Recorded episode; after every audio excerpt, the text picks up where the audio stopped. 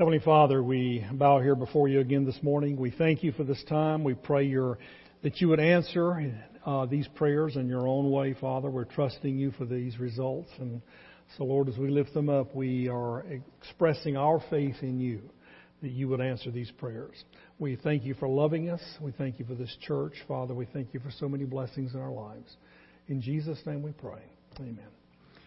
While they're being seated, let me make a public service announcement, okay?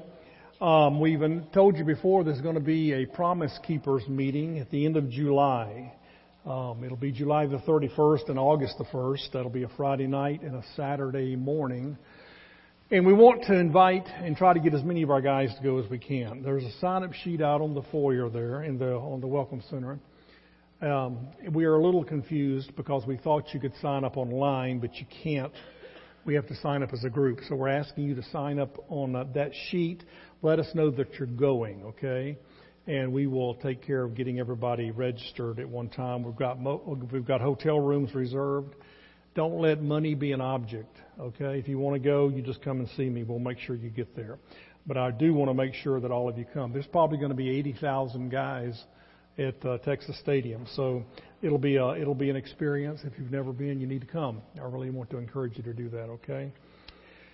Back in 1990, when I was serving over in Dallas or uh, DeSoto area, um, we started the prison ministry like we do here, where we go into prisons. And I've kept this card since then. Now, that's 30 years ago.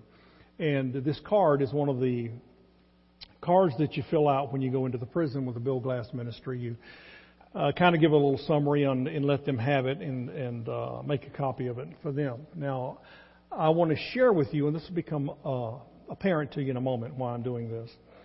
But there are some names on here. I'm not going to tell you the full names because you might be related to them. But these are prisoners, okay? And so um, let me just share a little bit with you because this was one of those weekends that sticks out in, in your memory and that you, um, and, and obviously it did to me. I've, got, I've kept these. And I've made little notations beside each of these names. For example, when I went in there, first gentleman that I came up to a cell and sat down on the floor, and he was sitting there, and we were just talking. His name was Ed. And I've got little notations. It says that Ed was a very shy guy, and he did not believe that anybody could love him. And I began to explain the gospel to him, and Ed was just it was like pouring gas on a flame. This guy just accepted it readily. Now you know how you you've heard this term before. There are people that get saved, and then there are people that get gloriously saved. And, and the difference is the response. You're, you're saying, in effect, uh, people come to Christ by faith in Christ, but then there are people who come to Christ by faith in Christ and they just are excited. You can just tell, you know, you can see the Spirit of God in them. This is what happened to me that weekend. So Ed readily accepted the gospel and was so appreciative of me coming by and talking to him. The next one was Michael. Michael was the same way. Michael responded quickly heard the gospel message, had a few questions, and led him through that. We prayed together, and he again was just teary eyed and, and just overwhelmed with God's grace. The next cell I go to, there's two young men in it Chester and Gary. Now, these are young men. They were very respectful. I'm reading my notes here, and they had a lot of questions. And I can remember remember these two guys. One was very talkative, and the other one wasn't. But I remember talking to the one that was talkative. The other one is obviously paying attention. And they had good questions and a lot of questions about faith and, and things that people normally ask about how do you know for sure and uh, how did creation occur and all these things that you hear people talk about. And they too uh, knelt together and we prayed and they accepted the Lord as their Savior. Now, about this time, I am on a roll. You got to understand, the response of the individual just excites you to no end. And I'm on a roll here. I'm just thinking, my goodness. I mean, this is like shooting ducks in a barrel. You know, you just people are just coming to Christ. The next guy I come to, he's this big black guy. He's sitting behind the, the bars. He's standing up. He's got his hands on the bars and his head up against the bars, just looking at people go by. And so I walk up to this guy. He must be six four and about 300 pounds. He's huge. And I'm thinking to myself, oh goodness. Well, his name is Danny. And I've got notations here. Danny, a big guy. He lived in Dallas. he was kind of cold at the beginning kind of suspicious. Like, why are you here? I don't understand who you are. Why would you come into prison to tell me anything? And as he warmed up to me, he began to have a lot of questions. A lot of questions about spiritual things and about life and so forth. And as he did, I began to answer them for him, and you could just begin to see his countenance change. And as we began to talk more, he too came to Christ. Now you got to you got to picture this, okay?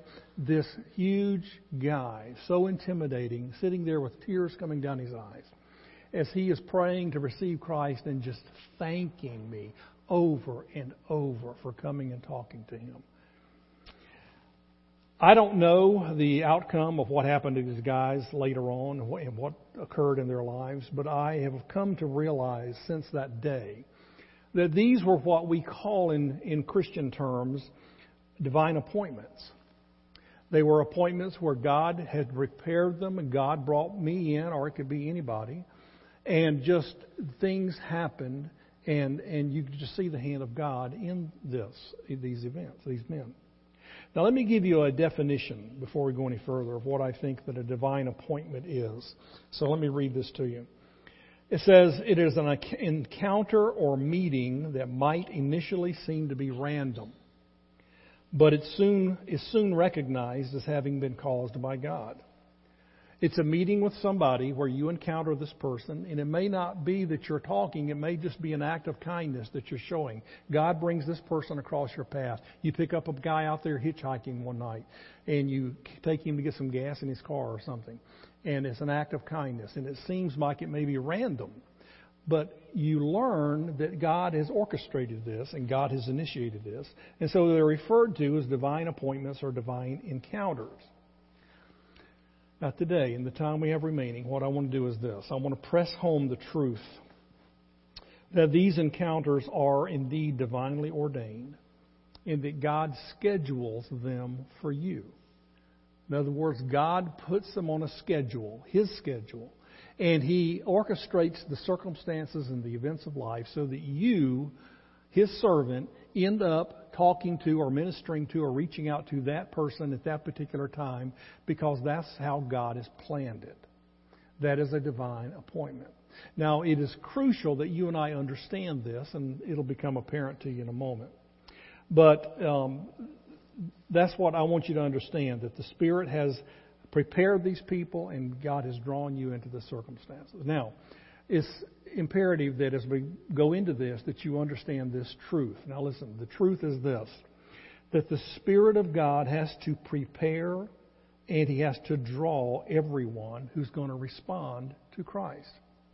In other words, if when a person responds or when a person just hears what you have to say and the seed is planted, if the Spirit of God is not dealing with that person, then it's, as the Bible says, falling on rocky soil and it's not taking root. But you need to understand the importance of this because if God doesn't prepare their heart and set the appointment and work in, in the circumstances of that event, then the results are going to be different. But I want you to see this. Now look at this verse, for example, in John chapter 6, verse 44. It says this that no one can come to me unless the Father who sent me draws him, and I will raise them up at the last day.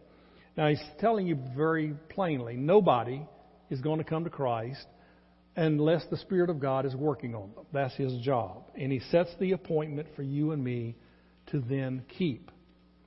And we don't always know when those are. And that's the beauty of this, because we don't know it but as we uh, seek to obey God and do what God has called us to do, we begin to see the hand of God in these appointments and these encounters. Let me give you some illustrations from Scripture. One of the greatest illustrations of a divine appointment is found in the book of Acts. It's in Acts chapter 8, verses 26 through 31. It's the story of the Ethiopian eunuch. Let me just read you this portion of it. It says, Now an angel of the Lord said to Philip, go south to the road, the desert road, that goes down from Jerusalem to Gaza. So he started out, and on his way he met an Ethiopian eunuch, an important official in charge of all the treasury of Kandake, which means Queen of Ethiopia. The, the man had gone to Jerusalem to worship, and on his way home was sitting in a chariot reading the book of Isaiah the prophet. The Spirit told Philip, Go to that chariot and stay near it. Now, watch this, okay? Because the angel said, Go. And once he goes, there's no indication that he even knows why. He's just obeying. And as he's going, he sees the Ethiopian eunuch sitting in the chariot. And the Spirit then says to him, in some audible voice maybe, or just impresses upon him his heart, we don't know. But he says, You go over there and stand by that chariot. And so it says in the next verse, Then Philip ran up to the chariot and heard the man reading Isaiah the prophet. Do you understand what you're reading? Philip asked. And the man said, How can I? How can I, he said, unless someone explains it to me? So he invited Philip to come up and sit with him. Now the story goes on. Philip sits with him, explains Christ from the book of Isaiah. The man receives Christ, is born again, and is baptized. That was an appointment that God had set for Philip to keep. Philip was obedient, the man is saved, and that was the divine encounter. There's another, several in the scriptures. Listen to this one. This is Paul had been preaching. And in Acts chapter 13, verse 48, it says, When the Gentiles heard this, they were glad and honored the word of the Lord, and all who were appointed for eternal life believed. Now, what is that talking about? Well, I believe this is talking about these divine appointments. Those whose appointment was set for that day. God, in His sovereignty, says, Today is your day. And Paul went and preached the gospel, and they responded because the Spirit of God had already prepared them and they were ready. All God needed, now listen, all God needed was a witness. You see, God needed Paul or somebody, whomever he chose, to go and be the mouthpiece. And God did this. In the book of John is another one where Jesus goes to the well to, to meet the woman. Remember that one? John chapter 4, verse 4, it says this Now he had to go through Samaria. Now, this is just a little statement in the passage there talking about this. He didn't have to go through Samaria. As a matter of fact, it's the odd way to go. He would have never gone through Samaria otherwise. They didn't go through Samaria. They always went around it to get to Galilee. But it says here that he had to go through Samaria. Why? Because God the Father had set an appointment that Jesus had to keep the woman at the well. And so he meets her, he talks with her, she asks questions, he explains the gospel, she believes, and then she runs to town to tell everybody. And in verse 39 of the same chapter, it says this Many of the Samaritans from that town believed in him because of the woman's testimony. He told me everything I ever did, she said. But because of her testimony, her witness, the whole town is saved. It's really an odd, if you think about it, odd, because this woman was immoral. This woman was a social outcast. This woman goes into town and begins to say, Come and see, this has got to be the Messiah because he told me everything I've ever done. And they believed her. That's the odd thing about it. Why? Because God is in it and God is working. And so they come out and it's just a revival. Along with that same story, though, there's another part to that. When she goes into town to tell the townspeople, the disciples come back because they had gone to get food and he's talking to them, and he makes this statement in verse 39. He said, Nope, wrong one.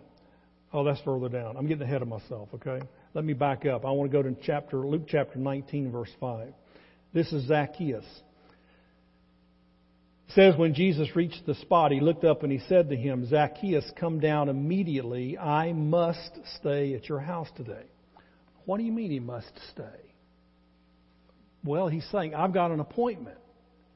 You don't know about it, but I know about it. God the Father has established it. It's an encounter with you to bring you to faith, to talk to you about the gospel, and I've got to keep it. Now, this is language like this is throughout the New Testament. Jesus had to go here, Jesus had to do this, and so forth, because the appointments had already been set.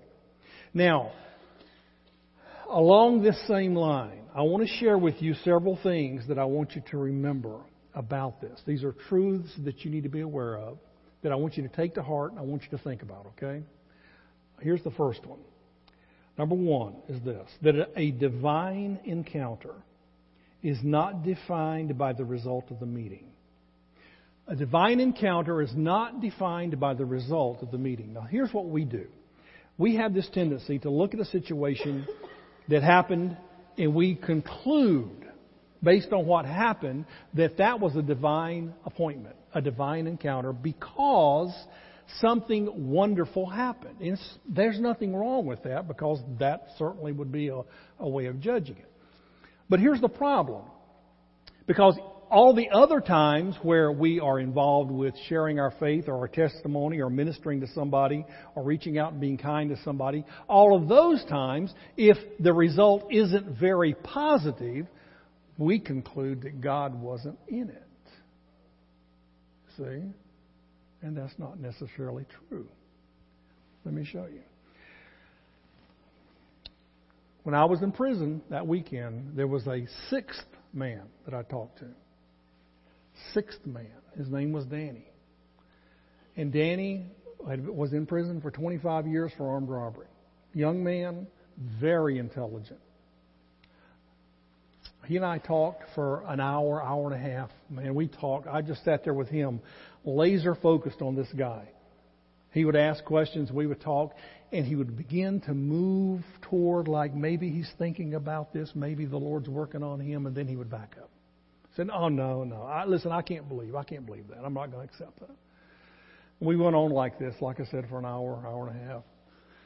As I left, I got his permission to write him. I said, let me write you a letter and, and just send you some stuff and talk to you further. So he said, okay. So I did. I'll probably sent him three letters over a period of months following that, that weekend. And in those letters, I would quote verses and I would explain further the gospel, explain God's love for him and grace and so forth. And finally, one day I received a letter back, and here's what it said. It said, Dave, I think you're just wasting your time on me, so I would appreciate it if you wouldn't write anymore. And I thought, good grief. All this time that I've wasted. See, I've wasted hours sitting there talking to him when I could have been talking to somebody else that day in prison. hours wasted writing letters and thinking about him and even praying for him. For him to then tell me that he didn't want to hear any more about it and to just go away. And at that moment, I felt like a complete failure. And I'm sitting there thinking to myself, I'm thinking, God, the first five, you were all present. You were all over that. And then this one, where were you? Well, the fault was mine for assuming that God wasn't in it. You see? Let me read you this verse. It's in John chapter 4, and this is the verse I jumped ahead of a while ago. Just the rest of the story on the woman at the well. The men come back, the disciples. The woman isn't there. Here's what Jesus said in John 4 35 through 37. He said this He says, Don't you have a saying? It is still four months until harvest. But I tell you, open your eyes and look at the fields. They are ripe for harvest. Now, what is he talking about? He's talking about those townspeople that are on their way out there. He's saying, guys, you better pay attention because you're about to be right in the middle of a great harvest because they're coming. And then he makes this statement in verse 36. He says, Even now, the one who reaps draws a wage and harvests a crop for eternal life, so that the sower and the reaper may be glad together. Thus, the saying, one sows and another reaps, is true. Wait a minute. What's he saying? He's saying, look, God the Father has set up appointments here. And there are going to be people coming, and there's going to be a great harvest, and you're going to be a part of it. And then there will be many that come out to hear what's been said, and they won't respond, but that's okay, because some of you are going to sow seeds that may come to fruition later on. And some of you are going to reap a harvest and win souls to Christ today. But either way, God did it. Hmm. So there just might be a time when God leads you to a divine appointment to talk to somebody like Danny who doesn't respond, but yet is still a divine appointment. Because you see, God orchestrated it. And God needs people who at times in their lives just plant seeds. Paul, Paul said this. He said, Look, he said, I planted the seed, Apollos watered it later on, and God eventually brought the increase. In other words, we're all part of this process. God established appointments for me to keep where I planted seeds, spiritual seeds in the lives of people when I shared the gospel with them. They didn't respond. They were like Danny. And later on, somebody else come along and they say something, and that person listens, and it, it clicks a little more, and the Spirit draws them a little closer, and then eventually somebody else comes along, and the harvest takes place. Who had the divine appointment? All of them. All of them. Because in the process of reaching people, God uses us in various ways, and He sets those appointments, and He establishes the times, He prepares the hearts, and you and I are called upon just to be obedient and do what God called us to do. And there are times when we have to do that. We don't understand the outcome. A divine encounter is any encounter into which the Lord leads you when you get right down to it. If God has set this time for me to plant the seeds in somebody's life, then I do that, understanding that this is what God has assigned me to do. And there'll be times when you harvest the fruit. Some of you guys are getting in more involved in the local jail ministry here. You're going to talk to people. You're going to some of you are going today. You're going to be hearing and talking to people, and you're going to be just planting seeds. Don't you dare think that you are failed because nobody responds. Because God right now is establishing appointments for you to keep. And there will be those people that need to hear what you have to say. This brings me to point number two, and that is this that you may never know in this life just how God has used you. You may never know in this life how God has used you. And see, this is the beauty of this because we want to judge the importance and, and the validity of the meeting. We'll say that was a bust because nothing happened. And we need to back off from thinking this and thinking, you know what? God is in this too because the Word of God never returns void. And if I am doing what God has told me to do, then God's going to take that seed and going to bring fruit someday. And I may never, ever see it. And I've got to be okay with that. And I've got to stop thinking that because my efforts have not produced visible fruit, that somehow God's not using it. You know, I have this hope that someday I'll be in heaven. And that when I'm there, and I'm not hoping about heaven, but I'm hoping for the situation, okay? Yeah. I'm hoping that someday when I'm in heaven, that Danny's there. And old Danny comes up to me and says, You remember me? I'm the guy that gave you such a hard time and told you don't write me anymore, and I want you to know that I'm here today because of the seeds that you planted. And somebody else came along years later, and I responded. But if you hadn't planted those seeds, I wouldn't be here. I had a lady come into my office six or seven years ago. I've never forgotten this. She came in on several occasions, and I talked to her I gave her every verse I could think of, talked to her, reasoned with her, pleaded with her about salvation. She walked out of my office having rejected it. Months go by. I guess six months later, she comes back into my office and she's just beaming. Because she went to another church because of some program her kids were in, and she got established there, and the preacher sat down with her and led her to Christ she came back to thank me, which I thought was outstanding that, that she understood this process. She thanked me because she said, It's because of all the things you said to me that may even made me want to go talk to that other guy. Because see, because God had to take time to let things sort of marinate, you know? And that happens with us. We listen to things and we, we reject them or don't understand them, so it has to take a little time. Here's the third thing, very quickly.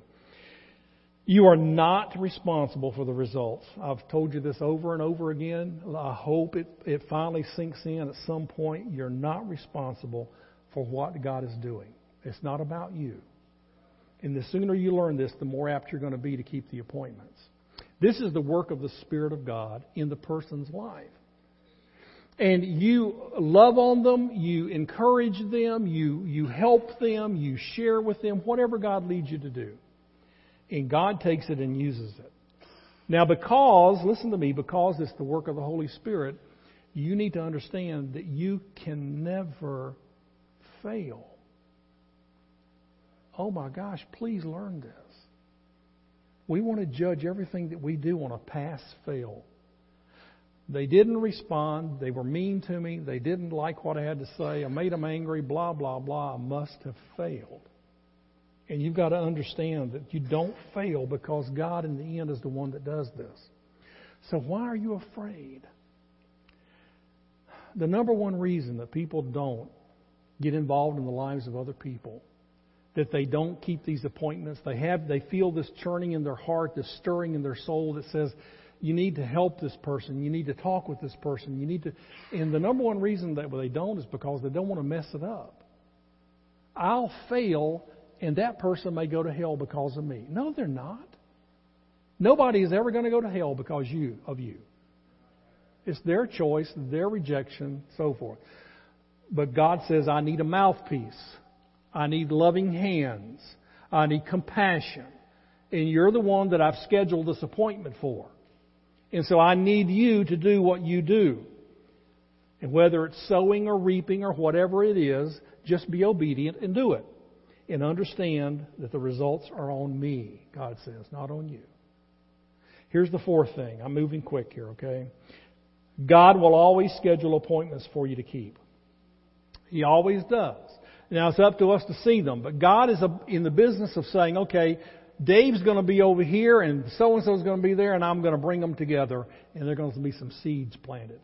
This is God's business, okay? God does that. God does that every day for you. I really believe that. And there'll be some way in which you're touching another life that God wants to use you in that way.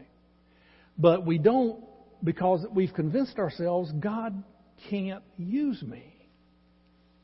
I don't really have anything to offer. You need to stop looking at what you don't have. Start looking at what you do. You got a mouth, you got a loving heart, you've got kind hands, you reach out to people and you touch their lives. And you're the one with the faith problem. I've learned this over the years, guys. I'm talking about me too here. That when we don't speak up, when we don't reach out, when we don't go, and when we don't try to touch their lives, we're basically saying, I don't believe that God's going to do this. And I'm going to mess it up. So I don't go. You're the one with the faith problem. And you need to know that. I know it's harsh words, but you need to hear it. He'll always schedule appointments for you to keep. All right, very quickly. Four quick bullet points I want to leave you with. This is a way of a challenge, okay? Number one, you need to expect God to use you. Expect that God's going to use you. If you're convinced that yes, God will use me, then you're going to look for those opportunities and you're going to be listening to the Spirit of God. If you leave here today and you're convinced in your heart that God will never use me, you'll never look. And so you've got to be convinced and believe it that God wants to use you. Here's the second thing. and that is this that you need to be prepared. Now, wait a minute, you just told me you didn't depend on me. No, I'm not saying that it, it still doesn't depend on you. But remember, okay, if I'm the instrument that God uses, then God can only use what I have to offer. If I don't have answers, if I don't know the verses, if I don't know how to respond to people, then God can only use what I have.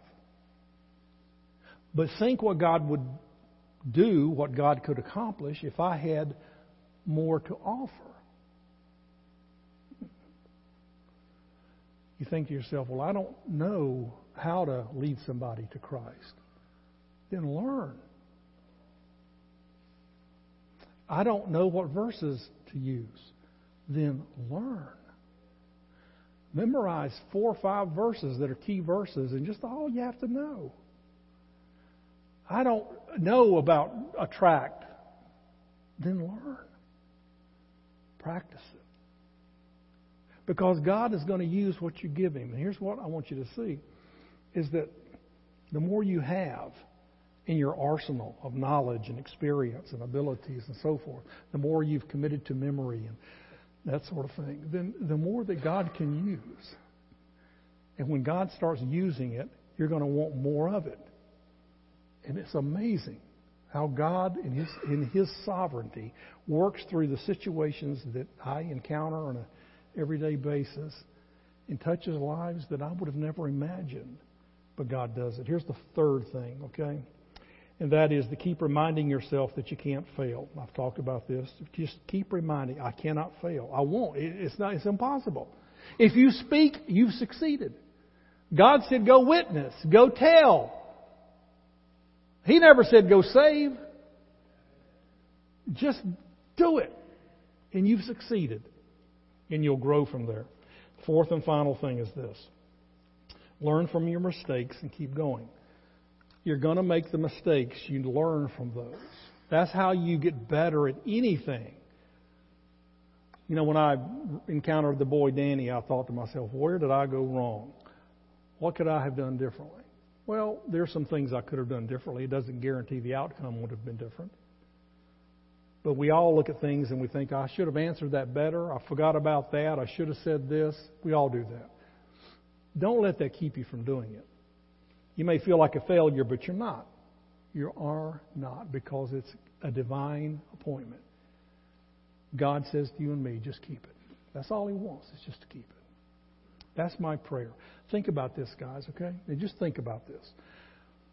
If in the course of your day, every one of us would be sensitive to the people around us and listening to the Spirit of God to say, okay, listen, you need to go over by the chariot over there and you need to listen to what's being said. You need to go over there by the water fountain or whatever. You need to be, if this person is down and sad, then you need to find out why. You need to get involved in their lives. You need to touch them in some way, emotionally and spiritually. If we start doing this, we will impact people. And this is what God has called all of us to do. God makes the appointments, but it's up to us to keep them. That's my prayer that as a church we would do that. We would be that kind of, of a church. I want to share with you one last verse, then we're going to close it up. And here it is. If you're here this morning and you would like to know more about your salvation and what that means, let me read you this verse. It's in Titus chapter 3, verse 5. It goes like this He saved us, not because of righteous things we had done, but because of His mercy he saved us through the washing of rebirth and renewal by the Holy Spirit. God saves you not because of your goodness, but because of His mercy through Jesus Christ. When you put your faith in Jesus Christ, God forgives you and cleanses you and saves your soul. And the Bible refers to it this way the washing of rebirth and renewal of the Holy Spirit. That's one thing explained two different ways. You're reborn, the Spirit of God washes you clean and renews you, makes you whole again. That's what God does for you. That, my friend, is your gift. It is a gift to you when you believe, when you put your faith in Jesus. Let's bow our heads and close our eyes. And for just a moment, let me close this up. If you're here this morning and you need to put your faith in Christ, then do it right there where you sit. Right where you sit. You don't have to come forward or do anything. Right there where you are. You make a decision. you know what? I believe this. I believe that Jesus loves me. I believe that Jesus died on the cross for me. I believe this. The Bible says that whosoever believes has eternal life. That's God's promise to you. I would love to sit down with you and talk about it more with you. And if you're here and have those questions, please just come by and see me anytime. I'll be more than happy to talk with you. Our Heavenly Father, as we bow here before you this morning, Father, it is our prayer that as a church, that you would not only set the appointments for us every day, the people around us that are hurting and lost, but Lord, it's also important that we see them. And that's my prayer, that we as your people, that your Holy Spirit would tell us, as he did for Philip, that you would impress upon the need, you would stir our souls, and that we would reach out in whatever that need may be. If it's not salvation, then whatever. But that we would become your instruments. And we would keep the appointments that you have scheduled, those divine encounters that you have set aside for us to keep. Lord, help us to be that kind of people. In Jesus' name we pray. Amen.